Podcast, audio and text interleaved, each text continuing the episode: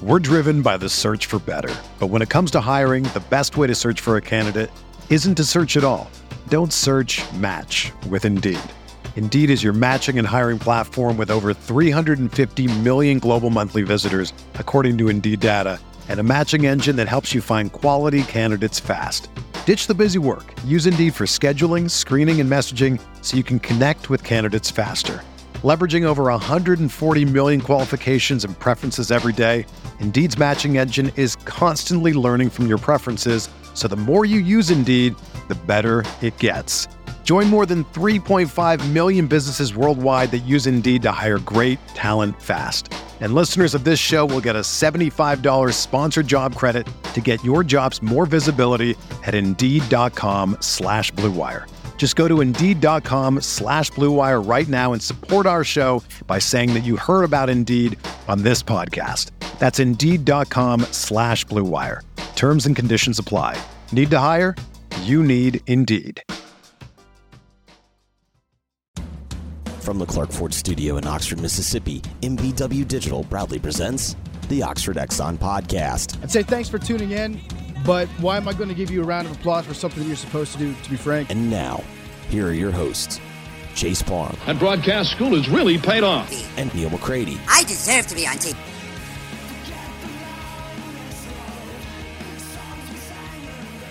Welcome into Hand Raised Guys, presented by Comer Heating and Air, Southern Air Conditioning and Heating. Getting this to you guys early on a Thursday because there's a good bit of content that's kind of timely. There's some uh, NFL draft content coming your way. I talked to Eric Edholm of uh, Yahoo Sports a little bit earlier this afternoon as I'm recording this on a Thursday afternoon. And then uh, late Wednesday, I talked to Chris Lee of Southeastern 14. Get you ready for uh, another weekend of SEC baseball. Big weekend as the uh, every team in the league will hit the midway point by the end of the weekend. Most of the series starting Thursday evening, including Ole Miss at South Carolina. A couple series starting on Friday, ending on Sunday, but most everybody is a Thursday, Friday, Saturday series. So we'll uh, get you ready for those. Also, talk about his story about the Tennessee Volunteers, the bat controversy of sorts that uh, hit them uh, a couple weeks ago. So we'll talk about that. Chris had a really big story uh, last week on Southeastern 14 that didn't get as much traction as I think it probably should have, but that story's not dead. So there's a lot of season left, and you'll I suspect be hearing about that story more as um, the season goes on. We're coming to you um, as brought to you, I should say, by Comer Heating and Air, Southern Air Conditioning and Heating. It's the same great product, same great services, same people, just different names. Uh, if you're in the Oxford Tupelo area, get in touch with Comer, 662 801 1777. If you're in uh, Hernando, Memphis, DeSoto County, that area, get in touch with the people at Southern, 662 429 4429. Uh, great customer service. Listen, it's about to get warm. If you have not cranked up the AC just yet, uh, consistently, you're probably going to be doing it soon. And uh, even if it's kind of working, when it gets really hot, you want to make sure that air conditioner's ready to roll. Your freon levels are right. All of those things. Get in touch with Comer. Get in touch with Southern, and uh, make sure that you're ready to go. And in the event that you have a problem, those are the people you need to call. Comer and Southern. They'll take great care of you. Uh, tremendous products and um, great customer service. Uh, they've helped us late on a Friday, helped us on a Sunday, helped us when we've had uh, AC issues, and our house had uh, the AC issues. The upstairs went out one year, the um, downstairs went out right behind it. So we've been dealing with uh, Comer here in Oxford for a while. Eric Payne and all the people there are fantastic, and they'll be great for you as well. So again, Comer Heating and Air, Southern Air Conditioning and Heating. I'm coming to you from the Clark Ford Studios. Clark Ford's in Amory, Mississippi, 662 257 1900. Get in touch with my buddy Corey Clark. Tell Corey what Ford product you're looking for. He'll send you a quote within 15 minutes in business hours, right to the bottom line. No hassle, no haggle. You get your quote. The rest completely up to you. You can shop that quote around. You can do what I've done, what I recommend that you do, and that's hop into a Clark Ford today. 662 257 1900. Great products, great services. Uh, Corey wants to be your car guy. He wants to be a truck guy. I'll prove to you what that means when you make the call. Again, 662 257 1900.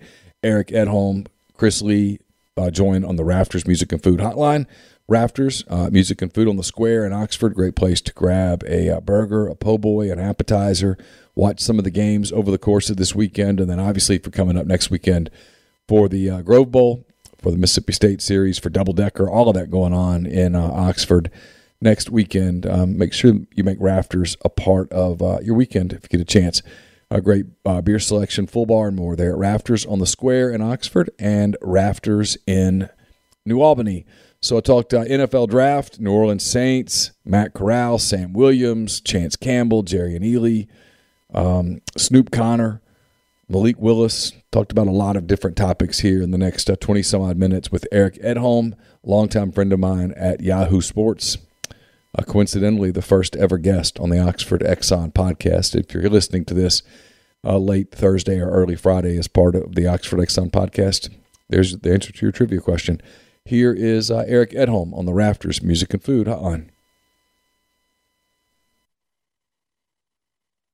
My longtime friend Eric Edholm, Yahoo Sports, kind enough to uh, join us here. Uh, I, I, can only imagine how slammed you are, so I'll sort of get right to it because I don't want to eat up too much of your time. But uh, it's the question that a lot of Ole Miss people, I think, are asking, and you know how this is. People at the draft, you you you you're in love with the guys you cheered for that wore your sure. uniform, and all of that stuff. And uh, Matt Corral had uh, two really great seasons, including one historic season at, at Ole Miss, leading Ole Miss to the Sugar Bowl and uh, deciding to play in the game, which I think endeared him even further to the fans and that kind of thing, Eric.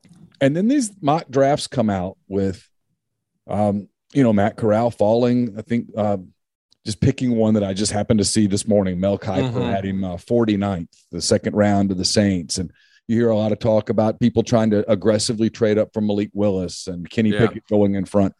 Where does where does Matt Corral's market where is it sort of settling right now a week away from the draft in your opinion? Yeah, and I mean, you know, just using uh, Willis as a launching point. Obviously, anybody who watched the Liberty Ole Miss game might come away thinking, uh, "I think you might have the wrong quarterback here," right? But the NFL is such a traits driven league when it comes to that position, especially, but at every other spot too. And, you know, they, I think in a lot of ways would rather take the scratch off ticket, you know, what's behind door number two, if you will. And, and Willis being, uh, you know, a very toolsy player, but an unrefined one at this point um, over somebody like Corral, who, you know, played, you know, three plus seasons and, um, I think showed obviously good athleticism, uh, respectable arm talent, uh, won some big games, completed a high percentage of his passes, cut down on the interceptions that were a, a big, you know, kind of bugaboo in certain games in 2020. Uh, obviously, uh, you know, I think it was the LSU and the Arkansas games that immediately come to mind. But,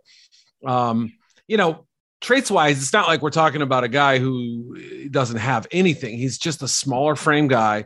The question about you know whether he's going to be susceptible to injuries is obviously there um, the ankle injuries the repeated ankle injuries something that um, has you know been mentioned in the scouting process obviously and arm wise you know i don't think it's special but he's got a nice tight quick release and you know we saw some similarities to Zach Wilson, at least in play style. And Wilson went number two last year. So you could make a case that he's underrated in a lot of aspects. I think some people are worried, you know, he may not be as effective a runner on the NFL level. Yes, he can scramble and buy time and all that, but um, you know, there was obviously some character stuff that that that came up, mostly from his past, mostly from you know the high school days and in, in the early part of uh, uh, of his life. But he's been really transparent about that. I appreciate that. He had a long chat with me about, uh, you know, mental wellness and, you know, addressing his own issues and, and, you know, being forthright with himself and with his family and his teammates. And, you know, Lane Kiffin, I know they've built a, a, a crazy good relationship over the past couple years. So, you know, there's a lot to like, but I do think that ultimately, you could probably start the clock late in round one on him, you know, with teams wanting to get that fifth year option for a quarterback um, it's a possibility. You could see him go in round two. I don't think he'll go after somebody like Sam Howell, but I don't know that he goes before Desmond Ridder. I think Desmond Ridder is viewed as maybe a little bit safer of a prospect, uh, which goes against the traits thing, but he's also a, a, a premier athlete. So, you know, it's a, it's, it's a balancing scale here, and people have to decide how high a ceiling they see for a player like Corral and, and wins the time to pull a trigger. But I think it's somewhere between 25 and, and 55 overall. You know, you mentioned Lane Kiffin. It's interesting. Lane's obviously coached a lot of quarterbacks as mm-hmm. a as a head coach at USC, as a coordinator at Alabama, now Matt Corral. at at Ole Miss, and I hear this kind of a whisper a little bit talking to people that are NFL people. It's like, yeah, well, you know, Kiffin's such a good play caller, right? And he's such a good. He really sees. You know, people talk about Lane Kiffin, the play caller. Forget the Joey Freshwater crap and all that. they talk about just Lane Kiffin, the game day football coach. It's almost yeah. like awe. You know, it's like it's like this guy's like Rain Man. I mean, he just sees stuff. And they're like, you know, he was able to protect Corral. He was able to give mm. him these one one read, boom, get the ball out of your hand. There's a play. That's right. And and that worked at Ole Miss, but you know, what if what if he's playing for the Lions or he's playing for the the Panthers or the Falcons or the Saints or whoever, right. and you've got to go through progressions, and there's not Lane Kiffin right there with real time. Um, yeah, here's what the here's here's the hand, here's here's the, here's the card. You know, you know what I'm saying? Uh, yeah, you're having to you're having to play poker without knowing the cards a little bit. Hmm. Is is that a fair criticism, or is that something that just gets brought up in this four month period where the NFL over analyzes everything?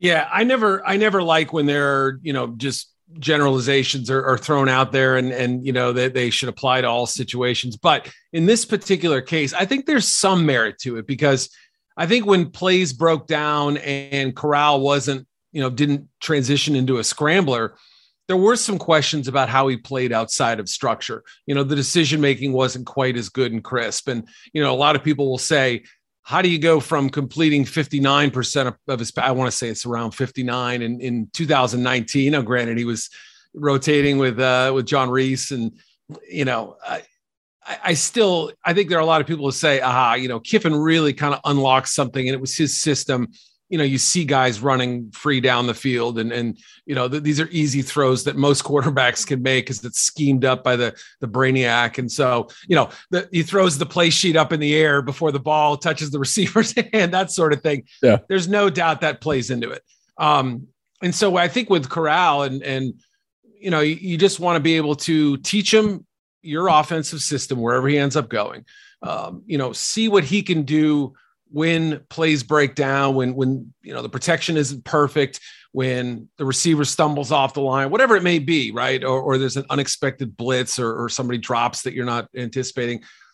Whatever situation that comes up, you know, whatever everyone says makes Tom Brady so great is he's a lightning fast thinker. He's played out every scenario in his mind. That's, I think, where people will say, here's where Matt Corral needs work or needs time. And you know, experience isn't gained overnight. So that applies to Malik Willis with Hugh Freeze. That certainly applies to, I mean, uh, Pitt had a very well called offense last yeah. year. So you could say it, it applies to Pickett and Sam Howell, certainly with Phil Longo's offense. I mean, it, it definitely isn't something unique to him, but I think it, it absolutely is fair to bring it up in his case and say, we just don't know if that's the kind of player he'll be or if he'll need a really rigid structure to play within in the NFL along those lines, and I haven't heard too many people kind of ask the question this way. I'm sure you have because you've talked to everybody. Um, is there a beyond the money? Obviously, you'd love to be the first pick in the draft, and you get sure. the, all the money in your pocket, and you're all good.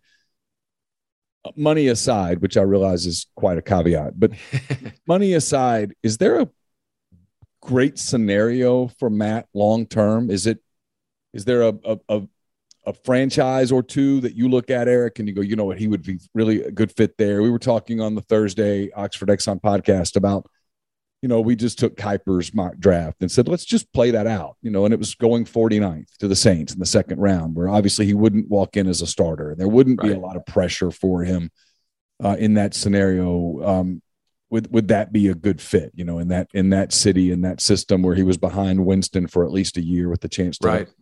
It, I think you know where I'm going here. Is there yeah. a bit or two that you look at and you know that would be good for him where he's in the league eight, ten years from now? Yeah, and that's I think I think that's ideally where he lands is somewhere where there isn't an expectation to start from day one. I think that will exist for whatever team drafts Kenny Pickett. You know, assuming he goes in round one, which I expect him to. But you know, uh, Malik Willis, I think everybody kind of knows coming in. Okay, you're, you're buying high, but in two or three years, they're expecting more, and he may not be able to play right away. So with Corral, it's sort of somewhere in the middle a little bit. And I think, you know, you, you certainly look at Atlanta with Marcus Mariota, who's, you know, serviceable. He's played for Arthur Smith before, that sort of thing. but there's no way that you're saying Mariota's locked into this job for two, three years. It's it's fluid. The idea is that he technically could be benched, uh, you know, sometime in 2022. He might hold the job all season, and then they open the door after the year. Or perhaps a rookie gets a, a, a you know week 17 or 18 start uh, to audition for next year and get a jump on that if, if they're out of contention. So, yeah, a team like New Orleans or Atlanta. I mean, I think New Orleans is is interesting, but the conversations I've had with people who kind of are familiar with their thinking is that they're almost seeming aggressive to the point where they feel like they can com- compete this year. You know, Matt Ryan's out of the division. You know, Tom Brady's coming back, but there's no guarantee at his age that he can keep up uh, his incredible pace. All we have is 20 plus years of evidence, but still, you know, Carolina's in in kind of a weird spot. They don't really have their their their preferred starting quarterback. So, you know, I will say the only the only caveat with the Saints is that you know, they have the two first round picks and they may be aggressive to the point where they work themselves out of the ability to draft him based on where they're picking. So, yes, in theory, it would be a nice place with Winston. Or, you know, I think Atlanta makes a lot of sense. Washington would certainly be on that list. Carson Wentz, you know, his his future is undecided yet. So, uh, somewhere where there's a starter in place, but maybe one who doesn't have too tight a grip on that job long term would would be ideal for him. There's been talk about the Saints being aggressive at trading, take, packaging those picks and trading up. There's a lot yeah. of a lot of Saints fans in our audience, obviously. Um, do you see that as a scenario, or do you think it's more likely they kind of hang where they are and use those picks to draft guys who could fit holes now? Yeah, I mean, I think I could see it both ways, right? You could argue they need a left tackle. You could argue they need a wide receiver. You could argue that the future of the quarterback position is is unknown, right? Past this year uh, even arguably at some point during this year. Defensively, you know, I think most most boxes are checked off. You still want a little more depth, but you know, you look at what they did late in the season of the Bucs. Most of those contributors are back next year. You know, I mean, it's it's Dennis's team. I mean, that's that's obviously going to be kind of their bread and butter in a lot of respects, along with you know Kamara and Michael Thomas if he's you know back to where we expect him to be. So yeah, I would argue that that if there's a more immediate need, it would probably be a tackle and, and receiver. And I think both those positions arguably could have early runs. Tackle could begin right away at like three, you know, three, four, five. Those teams all would would make sense for for drafting an offensive lineman. Uh, a couple teams after that in the top ten and the early teens. So you know, do they have a player they love? Is is Charles Cross somebody who reminds them enough of Terron Armstead to where they can uh, move up and feel good about it? Maybe. Is there a receiver they feel could be the perfect complement to Thomas or stand up as a number one if if you know he's not on the roster a year from now? Maybe because that receiver market I think will be will be hot once the once the match is lit. Once the first one goes off the board, I think the next 10 picks or so we could see another five or six receivers go off the board. So the action will be pretty fast at both at both positions if those are the ones they're looking at. Yeah, Eric has a story at Yahoo Sports about a run on wide receivers that mm-hmm. likely to come in the first round that is along those and that's how the draft works. I mean, yeah. There's, you know, if you've ever done a fantasy football draft or a fantasy baseball draft, you go in a plan sometimes and then all of a sudden you're like, okay, all right, he took a shortstop. He took a shortstop. I got to go get a shortstop. It's time, right? and especially look at, I mean, look at the crazy contracts that have been issued this year. I mean, at that position, used to be quarterback, right? You draft a quarterback in round one to save money at the position. You know it's a step back, but you hope they're good long term. Wide receiver is almost getting in that in that level. We have nine, I believe, nine off the top of my head wide receivers making $20 million or more on average per year. You it's know, such so, an impactful position. I mean, you talked about right. Ja'Marr Chase and the impact that he had on the Bengals. Everyone talks about Joe Burrow and deservedly yeah. so, but but Ja'Marr Chase was um, a game changer for that. No doubt. That, that team. He, he, was one of the huge reasons that they were in position to to make a Super Bowl run. Yep. Um, you don't have a lot of more time, so let me get to a couple more things that I know sure. our listening audience is going to want to ask me to ask you about. Sam Williams uh, had a tremendous senior year. Um, looked like he had a great pro day, and yet I continue to sort of hear the rumblings that he's he's going to fall in the draft. That he's he's could fall third round, fourth round. That the, the the past stuff just lingers for him. Um, I know you're you're not Nostradamus here, but what do you sort of envision happening with Sam next week? Yeah, I think he's a top hundred talent. I mean, right? We saw he's just this hard charging, you know, uh, uh, scheme wrecking defensive end. I think you know his game could probably use a little a little nuance to it. But boy, when you can when you can barrel your way into the backfield the way he did and, and wreak as much consistent havoc as he did last season, I mean, you know, you, you led the team in what sacks, forced fumbles, tackles for loss. You know, it's just checking yeah. off a ton of playmaking boxes. Yeah, um, you know, the the long fumble return for the touchdown he had. I mean, I, I do think the character stuff is going to be a case by case basis. Some teams obviously have a much more sort of liberal approach to that, and they're going to take some as long as it's not certain types of things. Obviously, you know, the the arrest in in what was it, 2020, I guess. Um, even if the charges were dropped, there's there's concern there. You know, similar to what we were talking about for for weeks with Deshaun Watson. And so, you know, there, always be teams that, for character reasons, are going to be a lot more buttoned up and just say, you know what, uh, if we can't get total sign off on a guy, he's just not going to be on our draft board. So, you know, the fear being eh, something else happens later, right? Sure, of course. Teams don't care necessarily. I shouldn't say that teams teams want to know what have you done before, but are you going to do it in the future, right? And if they hear a guy has changed that that could allow them to open some doors as far as you know putting them on their board. But yeah, I think you have them in the right spot. I would say top hundred possibility. Um, but you're right. The talent suggests he should go higher than that. It's also a deep edge class this year, which I think factors in on some level.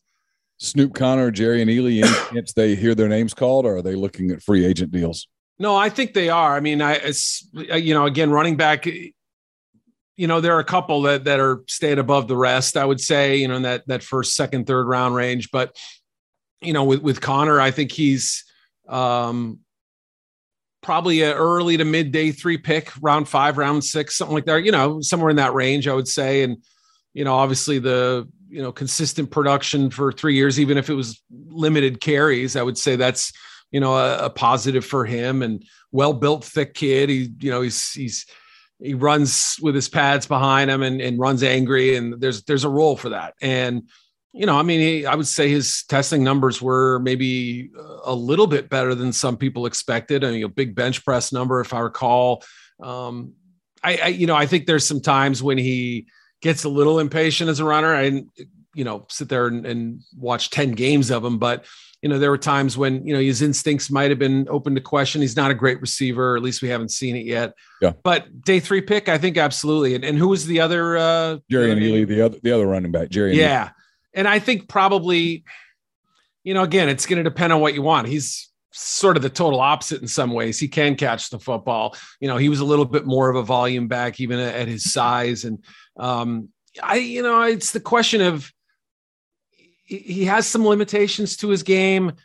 I, think he's a pretty versatile player. He's got some nice athletic traits. He's just the, the size suggests that he's going to be a third down back in the NFL, but his speed wasn't good enough to where you feel, you know, great about projecting him. Uh, but he so he's you know, late day three, borderline draftable, I would guess, if I had to, you know, just throw that out there. Let me ask you about one more Ole Miss guy. I did yeah. a show with them all fall. Uh, Chance Campbell, the linebacker, uh, yeah, that transferred from Maryland, was. Um, I'm using the word impactful a lot today for some reason. I, mean, I don't know why. He was quite impactful for Ole Miss's defense. He took turned a weakness into a strength for that team. Um, he, he, thought about coming back for another year. Decided yep. to, to, go pro while he was healthy. Uh, I, I, know he's uh, he's a day three, if anything, but do you do you hear any buzz with him at all in terms of of being able to help a team on special teams, play some linebacker? I know he ran a little better than people thought that he would run yeah. at the pro day. Yeah, I sub four six if I recall, which yeah. you know I think a lot of people sort of viewed him as this little you know a little bit of a a slower sort of two down Mike linebacker or whatever. But you know another guy who had some pretty good ball production, stripping the the ball loose, and um, you know I think has a history of of stripping fumbles away, and um, you know I his instincts at the very least, and that speed number will will guarantee him a job on special teams at the very least, maybe a fourth or fifth linebacker spot. And you know, like you said, I mean, it seems like you know he's got the the kind of the lacrosse type athleticism that that's better than maybe you expect when you watch him play. I think he's a he's a he's a nice player who probably either goes Yeah, seventh round PFA. That's that's if I had to guess. Um, the linebacker position is maybe a little weaker. I think it is. Some people like it, but it gives him a chance to get drafted. But at the very least, he'll be one of the the, the more sought after priority free agents, I think. And then yeah, he just he checks a lot of boxes, even if he's not an exceptional player as an NFL prospect. Eric, uh, we've started with quarterbacks. We'll finish with quarterbacks. Just quickly, I'm I'm curious. Uh, you talked about Pickett and Willis and, and mm-hmm. Ridder and those guys. How quickly do you envision the first quarterback going off the board next Thursday? That's the that's the golden ticket question right there. I I really don't know. I mean, I think that this, the the conversation at least starts at number six. Carolina's picking there. They don't have another pick until round four. That's a big problem. And and Scott Fitterer comes from Seattle. He's been there now a couple years, but his instinct is always going to be to, to to trade back. I think that's that's in his blood, and I think that's what he wants to do. Will there be an offer? I don't know. If they stay at six, I think a quarterback would be in play if there's not one of their favorite offensive tackles still sitting there. If they pass, is Seattle at nine on in play? You know, do we drop down even further than that? I think it's going to be a little lower than some people uh, are imagining right now. I'm not at all thinking that that Carolina is locked into a quarterback because they have the cap space to go after, you know, Jimmy Garoppolo or Baker Mayfield or somebody like that. So I know that you know that those aren't going to get people thrilled, but if you don't love somebody, if you don't have conviction over a player, why yeah. take them at number six and not having another selection for two rounds? That's a tough one for me. So Saints possibly, if if things break right for them, Pittsburgh, you know, they could they could move up, they could stay there 20 and maybe get lucky with one of them. It's really, really hard to say where the run starts, and, and even for that matter, when the second or third quarterbacks come off. It's always fun to watch because it's the you, can tell teams that that are that are disciplined to their plan, and yeah, you can also sometimes tell that a, a panic happens in a room. Oh yeah, and and somebody goes, "Hey, we got to go get our guy," and Yep. The whole board sort of goes to hell in a handbasket right there, which is what makes it fun. I, I, at least that's what the way I envision it. And I've yes people, and it sort of feels like that's the way it works. Um, hey, thanks for the time. I know you're super busy. You got it. Um, yeah. again for doing it, and uh, really encourage people to follow your work at Yahoo. Yeah, pleasure's mine. A lot of Ole Miss prospects to look at this year, so it'll be uh, fun for your listeners, and uh, always fun for us who, you know, eat, breathe, and uh, drink this stuff uh, year round. Talk to you soon, my friend. All right, buddy.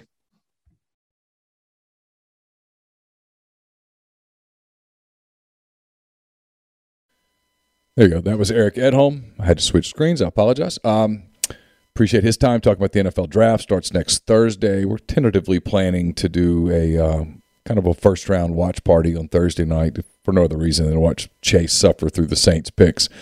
So uh, we'll talk about that a little bit later uh, next week as we get into uh, draft week. Uh, weekend of SEC baseball is upon us, and I uh, talked about that, the Tennessee bat scandal, and more with Chris Lee of Southeastern 14. Here's Chris.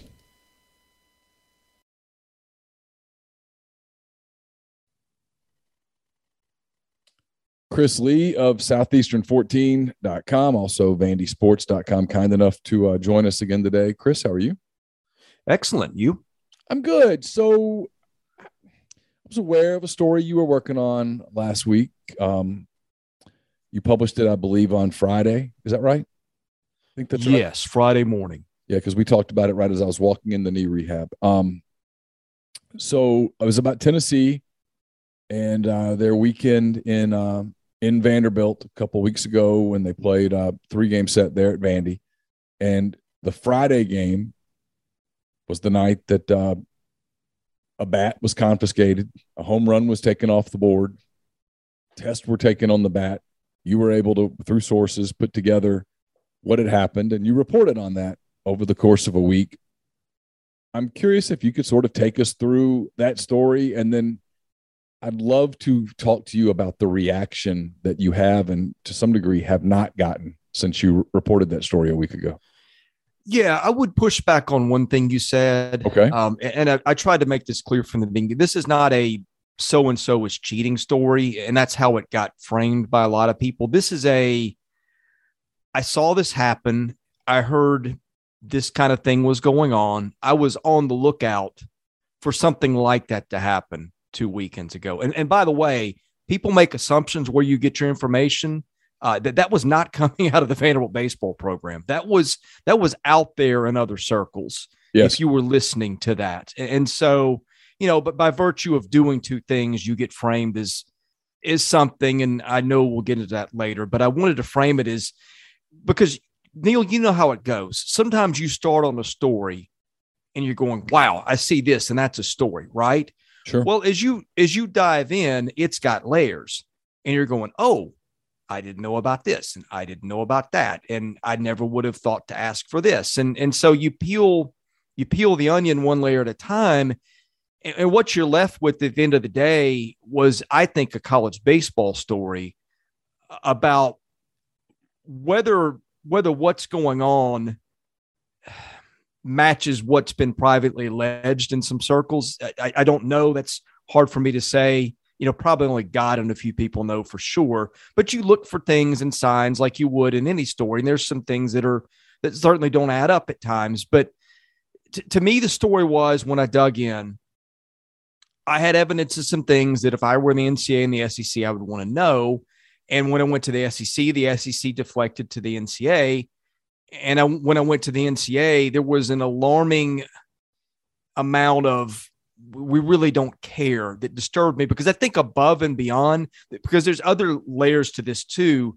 It is it's a competitive issue, but it's also a safety issue because and and this is why I knew that the minute I wrote that story, it would invite all kinds of stuff. I also know if writing that story somehow indirectly saves you know somebody's eight year old daughter from getting beaned by a foul ball off a hot bat and killed, you know, th- then my goodness, you know, if, if, God put me on earth to do that alone, that would have been worth it, right? Yeah, sure. Um, well, you know, it's when when you told me this, when you told me what you were hearing, and I think I told you this, that was kind of my first thought was, you know, what Ole Miss played. Uh, I don't know who was it the other day, Murray State or somebody. Uh, Murray State, I think it was the school school kid game, right? You know, everyone does those, the kid games. Yeah. It's 11 a.m. and all the kids. It's springtime and the teachers are done, and it's you know, let's hey, let's load them up on buses and take them to a baseball game and let them yell and scream and dance to the music between innings and all that stuff. But it's a lot of fun. But if you ever go to one of those games, and I've been to them at the college level, I've been to them in minor league baseball in Mobile you also watch and you realize a bunch of people are in the stands and they're not locked mm-hmm. into the game. And there's not a ton of reaction time at all. And you don't want anything that that reduces that reaction time is bad.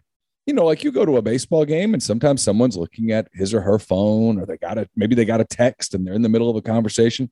Chris, it happened to me at Wrigley a few years ago, and I'm the one watches games. But I got a mm-hmm. text from my son and I was responding to it. And I think it was Javier Baez hit one that went right over my head. And, um, you know, it was kind of scary. And that was the thing I thought was well, they're already swinging aluminum. If they're swinging doctored hot aluminum, if you will, well, someone could really get hurt. Yeah. Well, and here's here's another thing to, to peel back before we get into these. And this this will get a lot of discussion. I think the bats right now, even if nobody is doing anything illegal, they're hitting balls pretty hard. I mean, I I I go to games. I see, I saw 112 off the bat yesterday. You know, I don't even think that was an illegal bat. I just think that's the way they hit these days. And you know, the specs are designed within a certain tolerance.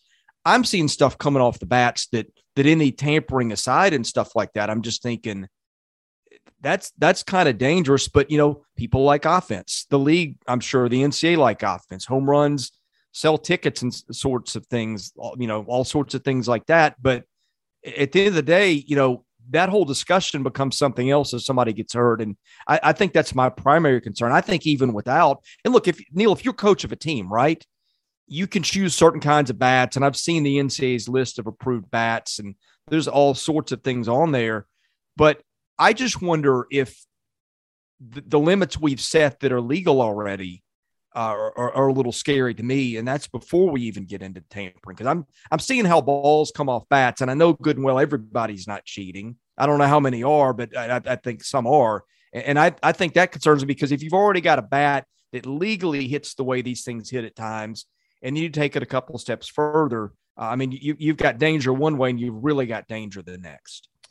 So as you watched that unfold on that Friday night, what did you what did you see happen? What were you what what was your, what were your thoughts? And then kind of take me through the reporting over the course of that weekend.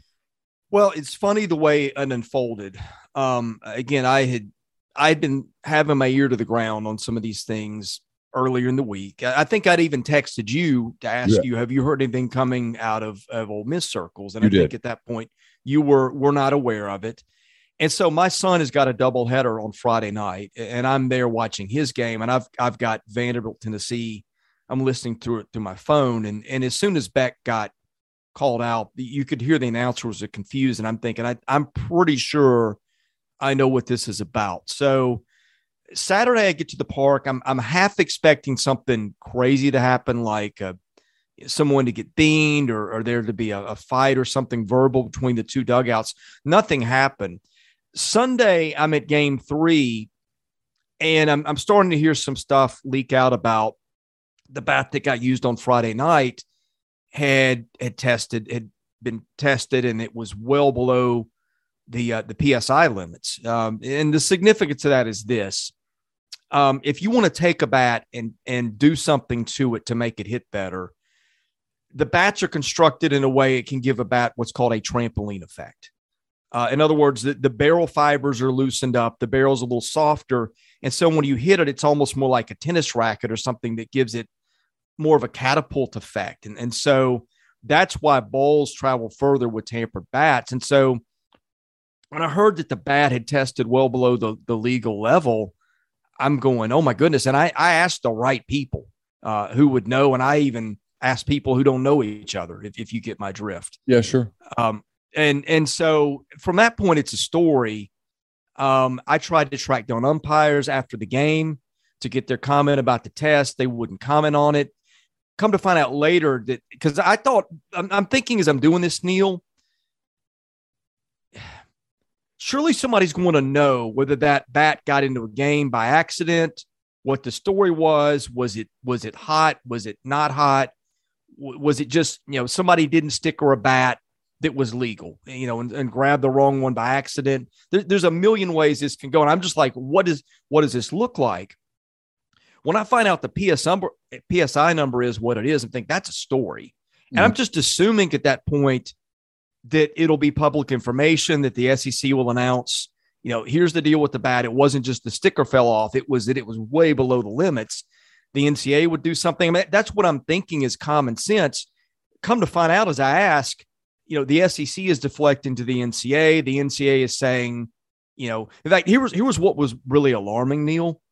When I called the NCA and or and emailed them and asked them, they did not know anything about the incident between Vandy or Tennessee, nor did they know about the one with Auburn uh, and A&M the weekend before, where the sticker also quote unquote fell off the bat. I'm thinking, okay, if, if guys are breaking rules and there's potential for tampering, because what what people think is happening is that these bats get tested legally before games, but you got an entire different stash of bats in the dugout.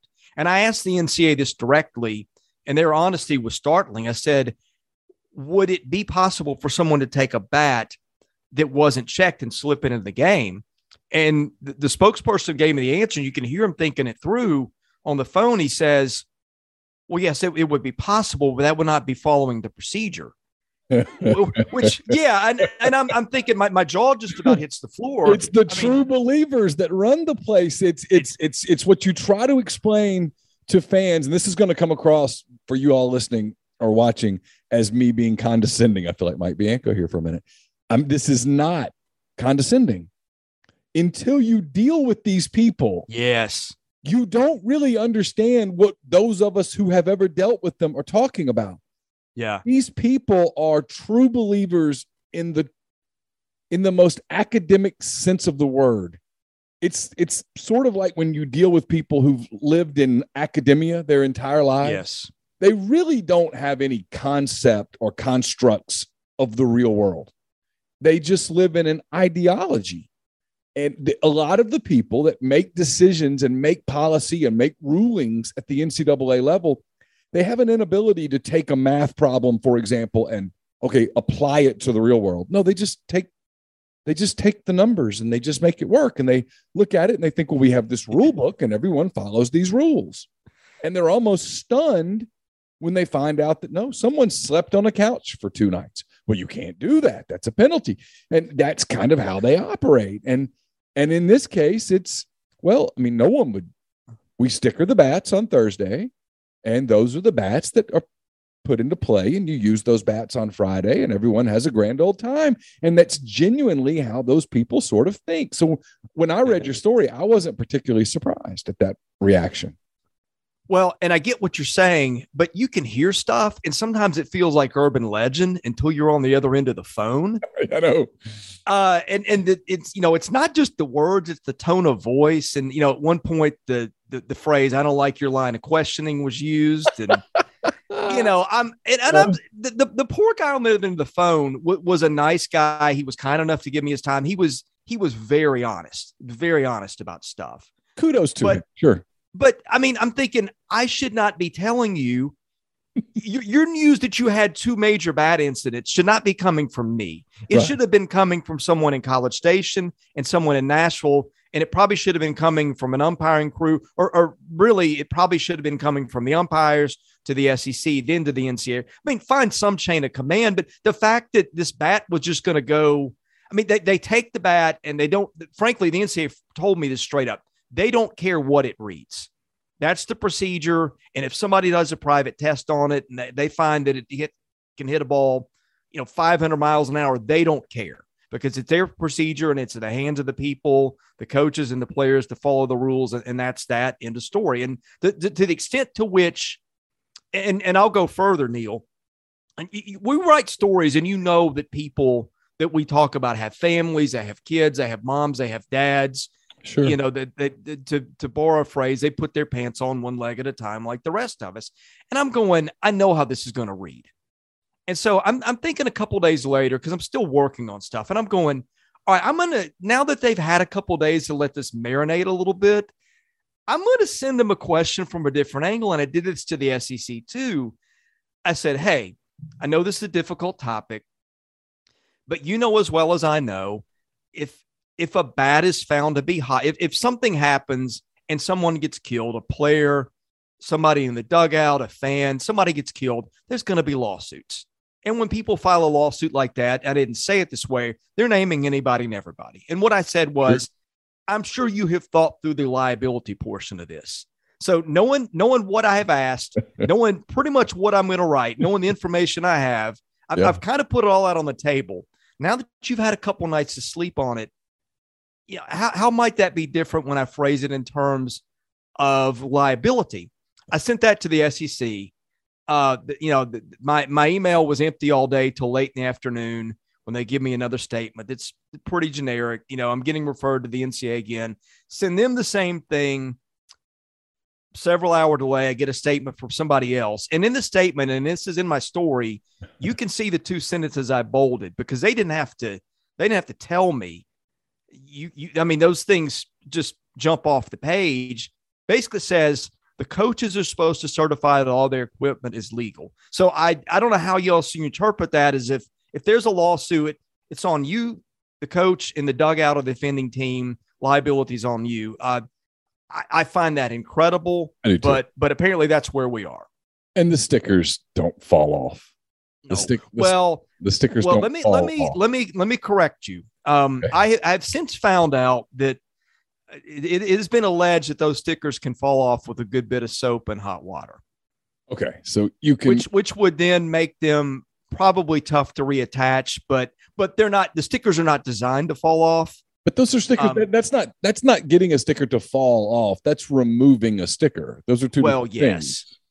Because yes. how often how often does one soap and water his or her baseball bat? Right. I mean, I mean, you you you get where this is going. I mean, but I mean, I mean, I've played baseball. I mean, I know, I know we had hats for bats. Now maybe, maybe we have washes for them too. But I mean, I guess uh, it's possible that Pedro Cerrano washes his bat as a as a way of of of clean. Uh, you know, I did see the other day where um, Shohei Ohtani gave his bat CPR. So I guess it is it is conceivable, right? conceivable, but it is unlikely But- right.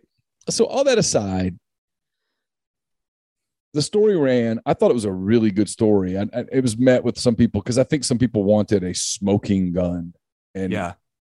I kind of thought there were some smoking guns in it, if I'm p- totally honest. But I'm curious, what was the reaction from people in college baseball to the story, if there was one? I sent it to everybody that, that I interviewed for the article. I didn't get a response back. Um, I put it out on Twitter. You, you I, I, I made it a point. Like there's just some things you just don't want to know. Uh, I, I, took my phone to a couple people, said, "Hey, look through my direct messages, look through my mentions. Tell me if there's something I need to respond to. Other than that, I don't want to know because I, I know what it was and I know where it was coming from. And, and again, I, I've always told people like if you're going to look at the article, read read the whole thing, because the whole thing is that you know people took bits and pieces and said you said this and you said that you you shouldn't have said that. Well, this, well that. I'm like, no, you didn't. You didn't read the story, and I, I don't have time to respond to those people. Right. Um, I do know that it got more views. It had been read about 3,500 times as of a couple days ago. I think the number's probably a lot higher than that. Um, you know, I, I I think it's going to get some traction somewhere, but but who knows? Um, frankly, what needs to happen is somebody that's a bigger fish than me needs to pick up on it. Um, but because I think it's, I mean, in addition to safety, you've got competitive things, and okay, Neil. Here's here's the thing: Wh- what happens if somebody breaks a story tomorrow that takes it further than what I did, and now there's enough pressure on the NCA to say, okay, well, we got to do something for a bunch of reasons. L- Let's say that you played a, a schedule that was front loaded with teams that were tampering with bats, and you got underwater in the league. Yeah. Um, your second half looks a lot different, uh, but maybe it's not enough to get you into the tournament. You know, un- under Lose a- normal lose circumstances, a job, yeah, stuff like that. I mean, lose a job. I mean, the draft's coming up.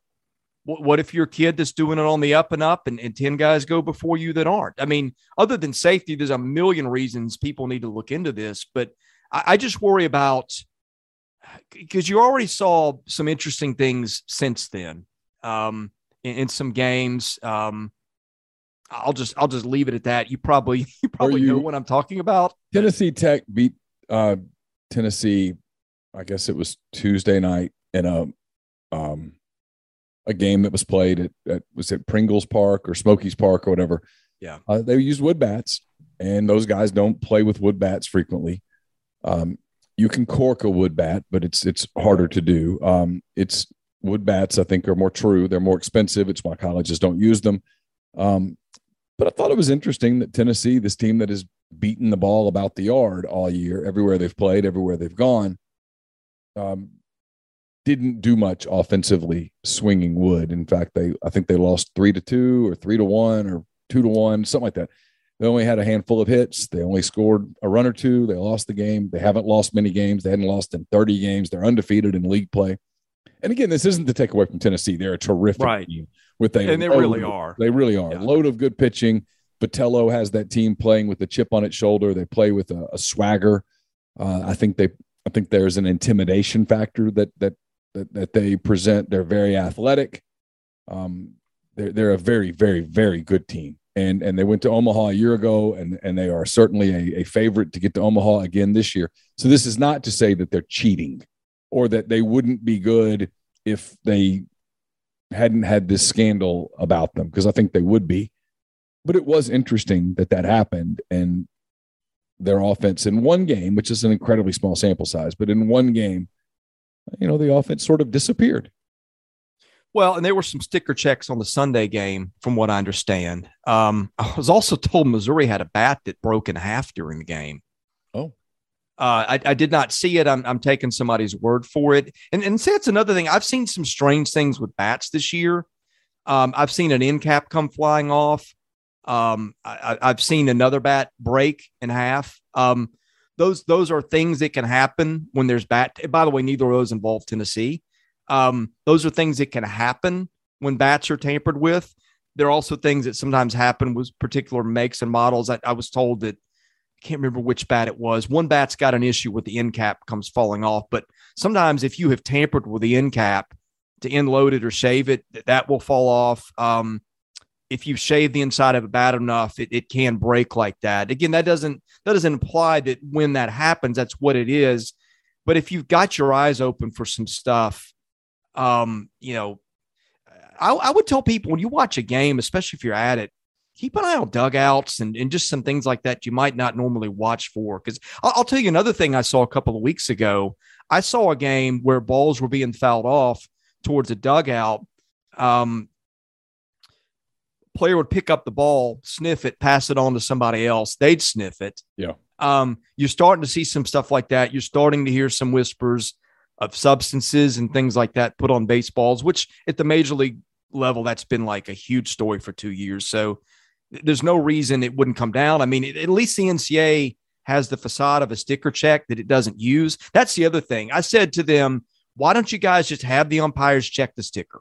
That put a lot of this to rest. Well, that's not part of protocol. It would require rules change, and we don't like to do that. which is just crazy. I mean, all you're doing is telling the umpire, look at the sticker. That they don't have glove checks after games, you know, like you have at the major league level. Yeah. That wouldn't be that hard. Um, I, I don't know. So much of this is with baseball, and and and yeah. listen, people aren't going to like this, but the season starts in the middle of February. Yeah, and it goes all the way through March. What do you think the NCAA is focused with in February and March? well, March Madness. They they got the, the, the men's tournament, the women's tournament. The men's tournament is where they make all their money.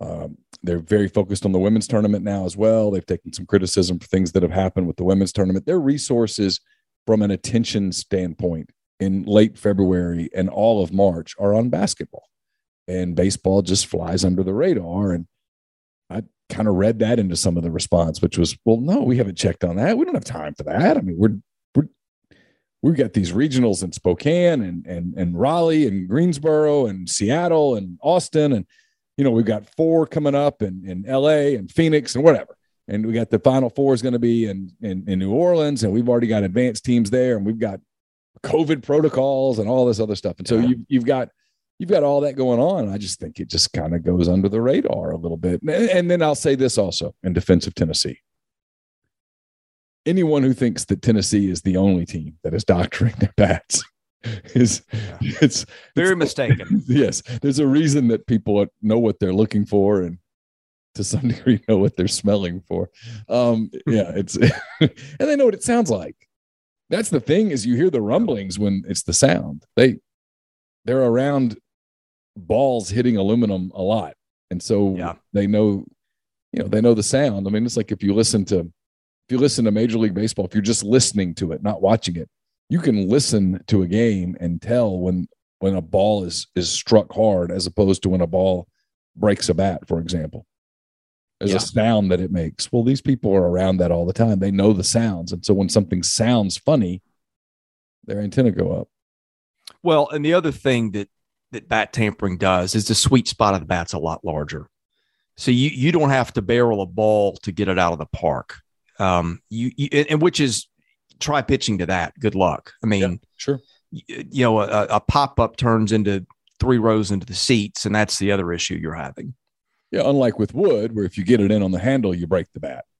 Right. You you, you a, a hitter, you get that late movement that changes a double in the gap to a, a weak ground ball to the pitcher. I mean, it's because of where it hits on the bat because it's you're not you're not shaving the inside of a of a wood bat, obviously. Yeah. Um. All right.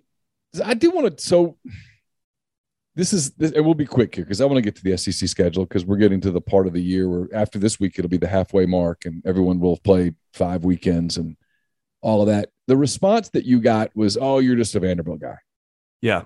And to me, this is why I tell people in in journalism or I get frustrated about the state of journalism today, and this will be very short. Tribalism makes it where no one has credibility. Yep. And uh, and look, this is college baseball, college basketball stuff. It doesn't matter. At the end of the day, not really impacting much of anything.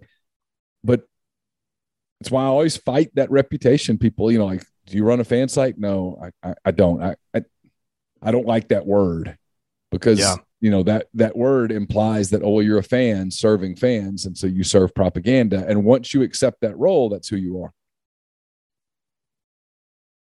yeah well Neil, you've kn- you and I have known each other for what 15 years or close to that. Yeah, before we were before I was in this role. Yeah. Yeah, and and I I have not known you as well as I have the last few years, but you, you know a lot of guys that cover a lot of beats. Do you know anybody that has ticked off the school they cover more often than I have the last two years? no. no. I mean, it's it's just been yeah. That, that's the irony of this is it's been one thing after another. Now I think it's finally hit a point where uh, you know a, a, truce has sort of been declared. Um, You're not getting you know, a Christmas card from the people at Vanderbilt Athletics. They no, I, I, I th- and I think they finally understood that this guy's got a job to do. And somebody said, "Hey, wait a minute. You know, there there aren't many people that bother to cover his period. you know, you may not." I, I think I think that some common sense has prevailed, but that that's the irony. Is I have I have not carried the water. I've yeah. I've written things that I know had to have hurt them in recruiting, but when something's in front of you and it's obvious, I, I think that that's your job.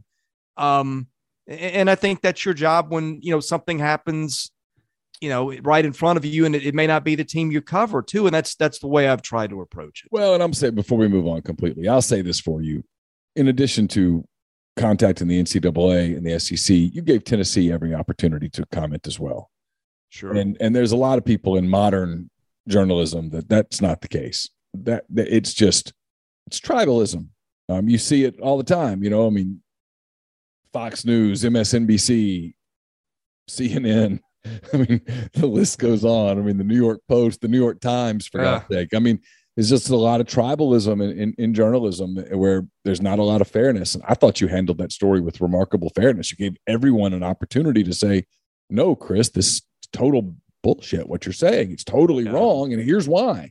And had they, you would have written that. The fact that nobody told you, no, it's completely wrong. The bat was checked out and it was fine. Nothing, ha- nothing was wrong. It was just a coincidence. And this, there wasn't a sticker. And so we had to call the hitter out. There was nothing, we checked into everything. There was nothing else there. It's a no story, and you're wrong to be pursuing the story. And no one told you that.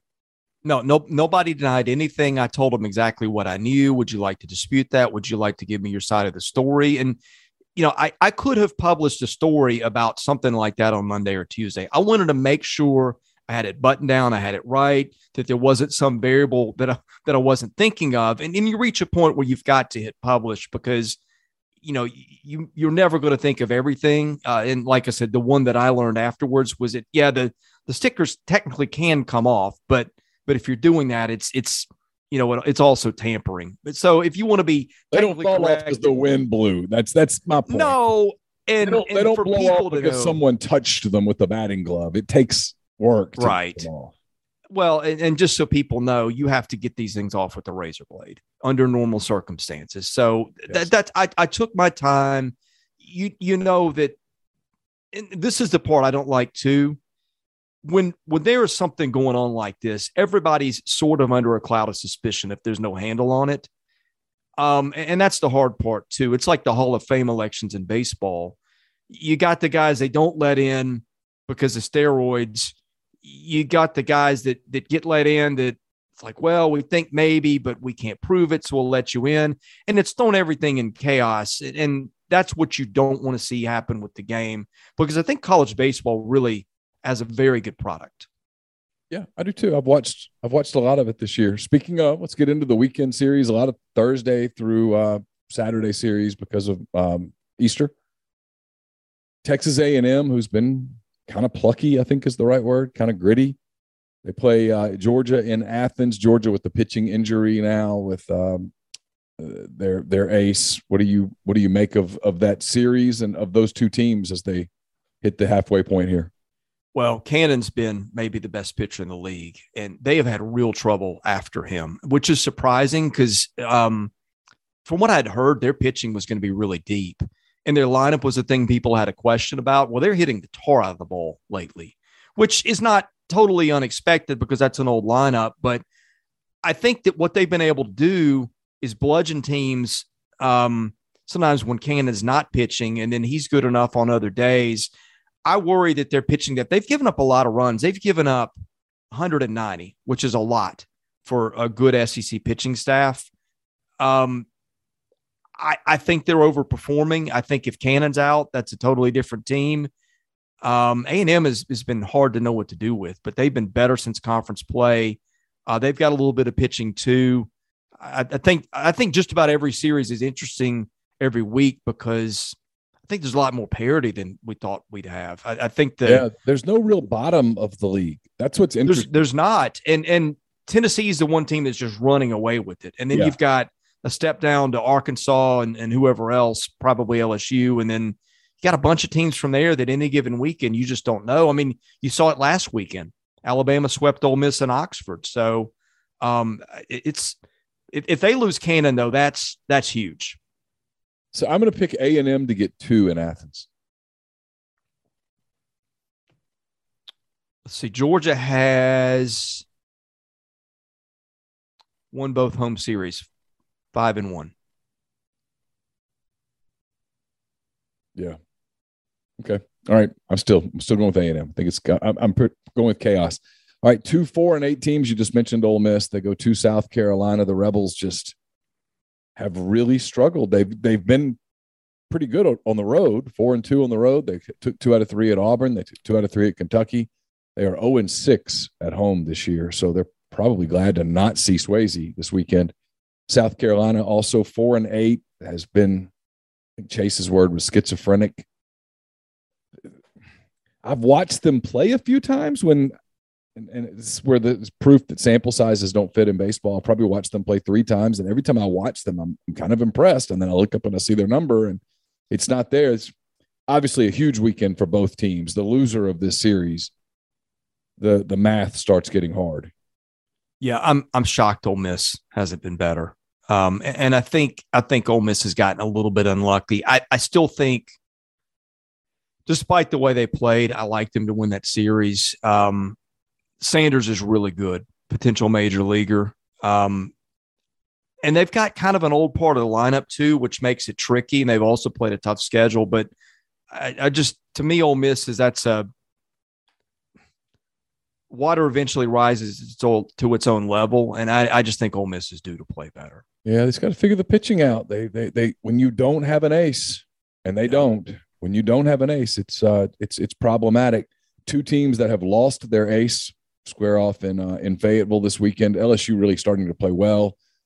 Uh, Arkansas just lost a series for the first time. It was either 13 or 14 series. I can't remember which. Uh, they lost two out of three at Florida in what was a weird series. Arkansas won game one in a blowout kind of got blown out in in game two, and then and then game three was one of those nail biters both ways. Um, I'm a little higher on LSU than a lot of people, and I, have I've watched Arkansas several times this year, and the word I use for them is just kind of fine. They're fine. They're they're they're good.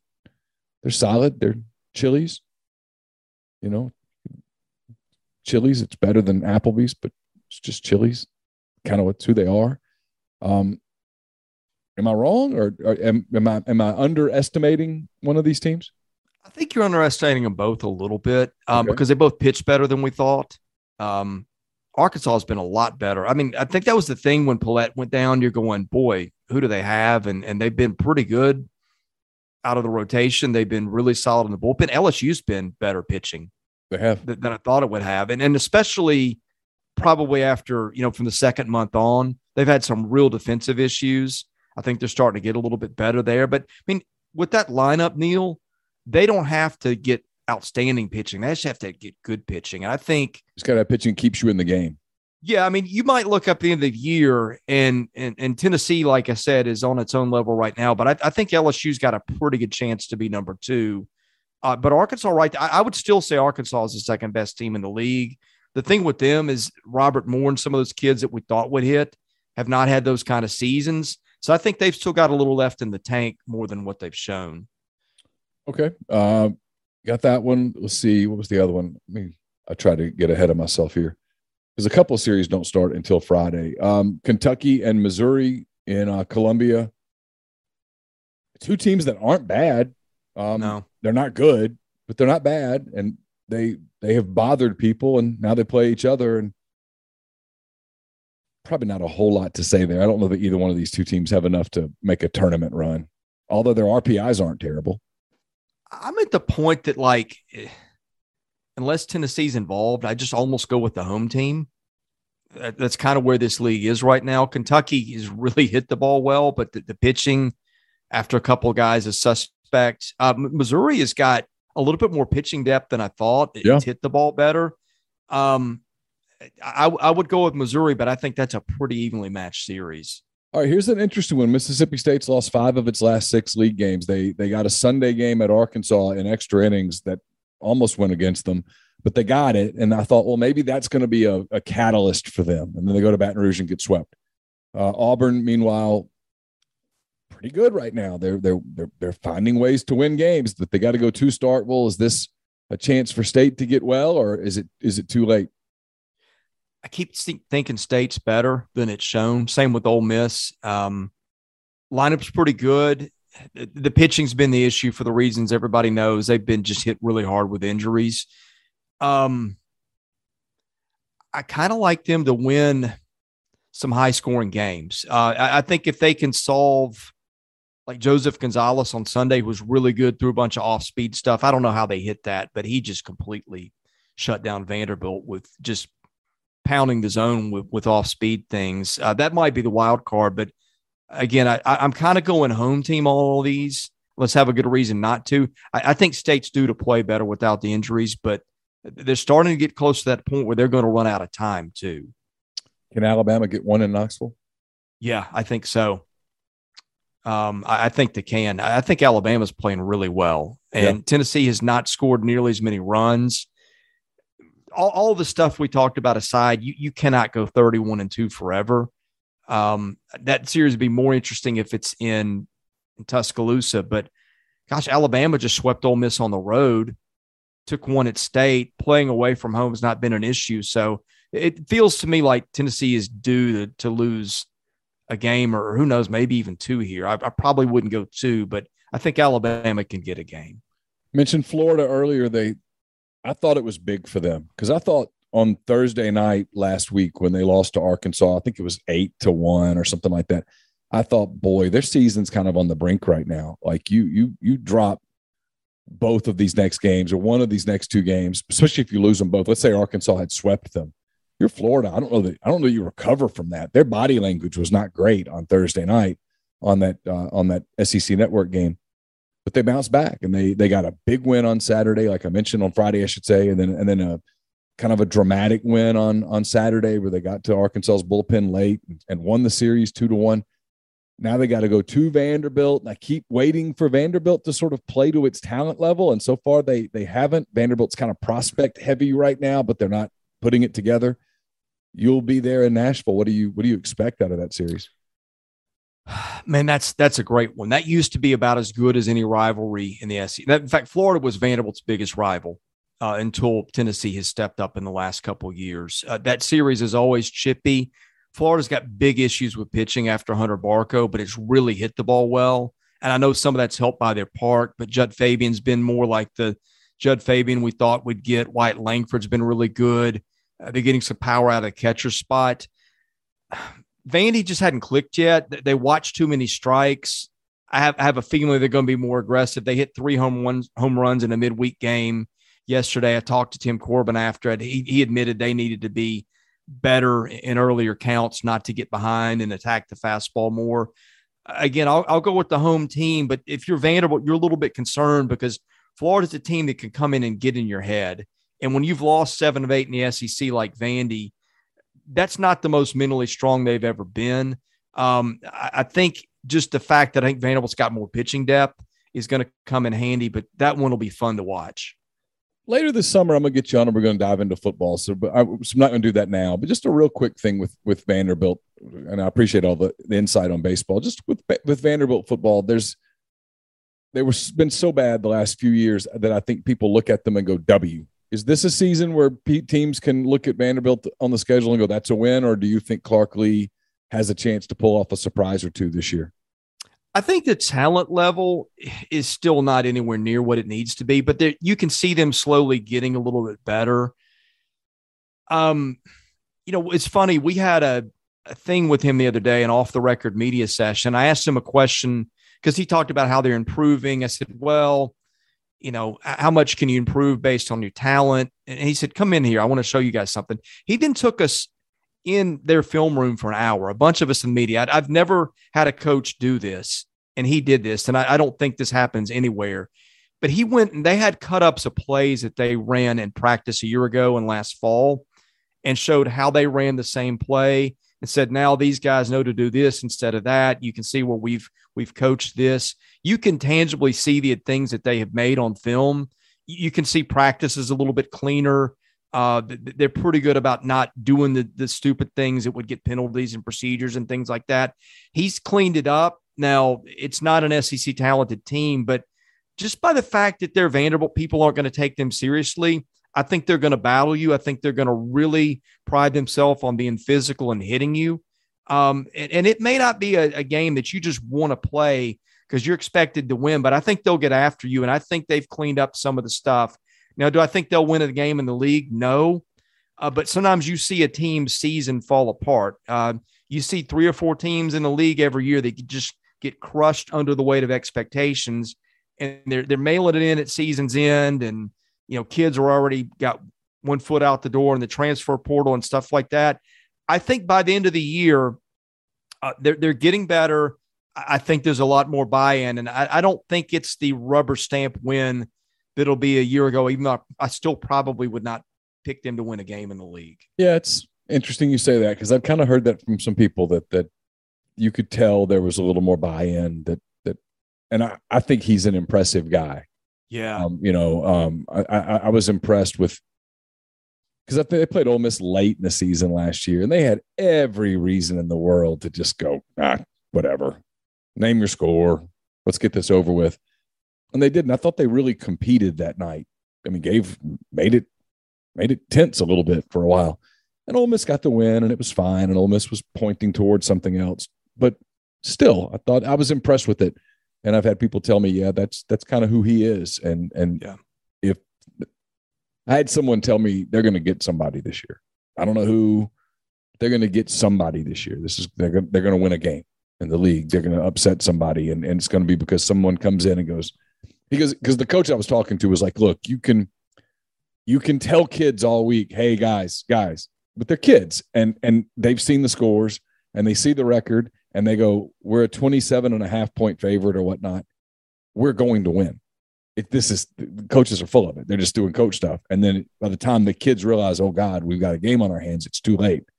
And so anyway, as was said about Vanderbilt was like, hey, they're gonna they're gonna be bad and they're gonna lose a whole bunch of games, but they're gonna get somebody because he's he's got them moving in the right direction. So interesting you say that because it sort of jobs with what I was told. Yeah, they're going to try to moneyball it, and I think I've, I've, talked to them a little bit about what that approach looks like. I, they're really bright. They're they're very very bright. Now that can only take you so far, but case in point to what you said, they had no business being within two touchdowns of anybody. Last year they got a, a lead on South Carolina. Carolina gets the ball back with what a minute and a half left on on their eight, and goes down the field and scores inside the final few seconds to win. So they were they were that close a year ago, which didn't seem like much at the time. And then you saw the way Carolina played the rest of the way, and that was a pretty good football team. So um, I, I, think they're in a more competitive position this year. You know, another thing, if Ken Seals is a starter, he had about three different injuries last year that really hurt him. He's looked better in fall camp. I don't know if he's going to, or in spring ball. I don't know if he'll start, if they'll start Mike Wright, who's more mobile, but you can see them getting better at that position, and that's a big thing too. Chris, uh, appreciate all the time. Really do. Thanks so much. Great work on that story. I appreciate all that you do. How can people uh, follow your work over the course of the week? Yeah, go to southeastern14.com. Uh, we'll have our written stuff there. We've also got a YouTube channel that's kind of blown up. Uh, we haven't done as much lately. We were doing five days a week, uh, five days a week in season. There'll be more of that, and those are the best ways to find us. That's Chris Lee with Vandy Sports. Thanks, my friend. Appreciate you. You bet. Thank you. Again, our thanks to Chris Lee for uh, his time on the show today. Wanted to make sure we got this out to you guys, uh, at least in video form. If you wanted to watch it before uh, the baseball series gets started tonight in Columbia, it's Ole Miss and South Carolina getting things started on Thursday night. One of, I think, five SEC series that get started this evening. So uh, enjoy the weekend We will have uh, football content to you on uh, Saturday. Ole Miss's scrimmage at Vaught Hemingway Stadium. Some recruiting content coming your way, I hope. Uh, also, a lot of 24, 25, and even a couple 26 prospects in town. Not a lot of the 23 guys. I think this is going to be much more heavy on that next week for the Grove Bowl. Uh, we'll have uh, coverage of baseball throughout the weekend. I'll have 10 weekend thoughts up to you on uh, Sunday evening as well. Enjoy uh, the college baseball series. Enjoy the NBA playoffs, which uh, get rolling uh, for real on Saturday. And uh, enjoy your weekend. Happy Easter if you're traveling. Be safe. And we will uh, talk to you on Monday on the Oxford Exit podcast. Until then, again, our thanks to Eric Edholm. Our thanks to uh, Chris Lee. And please make sure that when you have heating and air needs, that you get in touch with the people at Comer Heating and Air, Southern Air Conditioning and Heating. That's what makes shows like this one possible. Have a great weekend. Take care. Whether you're a world class athlete or a podcaster like me, we all understand the importance of mental and physical well being and proper recovery for top notch performance. That's why I'm excited that Unifyd Healing is sponsoring podcasts on the Blue Wire Network. Unifyd Healing is a new and super innovative global network of wellness centers powered by Energy Enhancement System, or EE System. If you haven't heard of the EE System yet, then you'll want to listen up. This technology promotes wellness, deep relaxation, purification, and rejuvenation. Wherever you are across the globe, access to a center is easy and affordable. Interested in experiencing the EE System technology for yourself? Go to unifydhealing.com/bluewire to learn more and find a center near you. That's unified, U-N-I-F-Y-D, healing.com slash bluewire. No material or testimonials on the Unifyd Healing website are intended to be viewed as medical advice or a substitute for professional medical advice, diagnosis, or treatment. Always seek the advice of your physician or other qualified healthcare provider with any questions you may have regarding a medical condition or treatment and before undertaking a new healthcare regimen, including EE system.